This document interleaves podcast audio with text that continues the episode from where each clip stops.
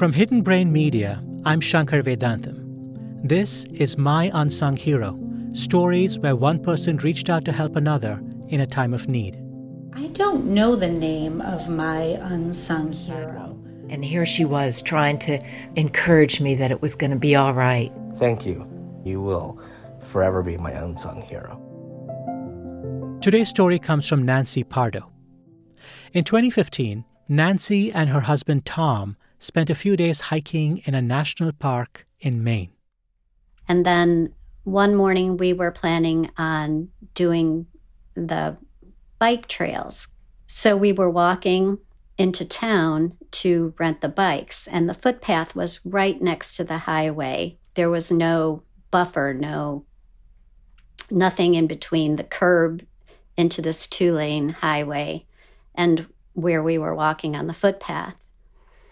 And all of a sudden, Tom said something, and by the time I looked at him, he was crumpling and he fainted. Some passersby helped Tom off the road, and eventually he was okay.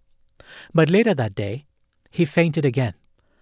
And this time, they went straight to the hospital. They did many, many tests, took several hours, blood tests, everything, and no determination could be made as to why he had fainted. So they released us. And before we left, I said, If it happens again, do we have to come back? And they said, Absolutely. So we had walked about four blocks from the hospital and we were looking at a menu to see what we might have for lunch when Tom went down again. This time he went down harder and stayed out longer. And again, people materialized to be sure that we were okay. And then, after several days at Mount Desert Island with different medications, they determined that Tom needed a heart catheterization. So we were transferred to the quote unquote big hospital, the Eastern Maine Medical Center in Bangor. And the doctor did a heart catheterization, explained that no stent was needed. He didn't find any blockages. And the next morning, when the doctor came to release us, I asked him, What do we do now? I was very afraid. And I thought maybe he would say, You should go for this test or that test, or see this kind of doctor or that kind of doctor but he didn't say any of that. Dr. Isidore Okere, who I will remember my whole life, he said, Go live your life. Go live your life.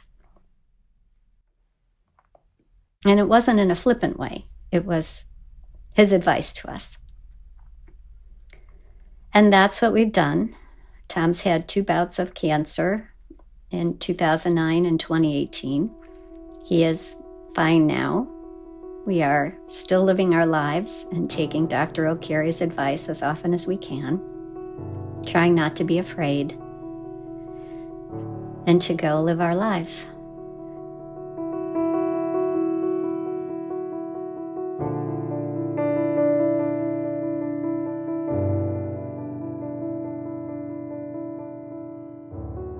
Today, Nancy tells us that Tom is walking five miles or more a day and continues to do well.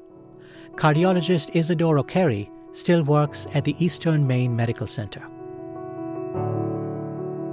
To share your own story of gratitude with us, record a voice memo on your phone and email it to us at myunsunghero at hiddenbrain.org.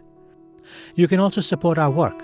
To do so, please go to support.hiddenbrain.org. I'm Shankar Vedantam. See you soon.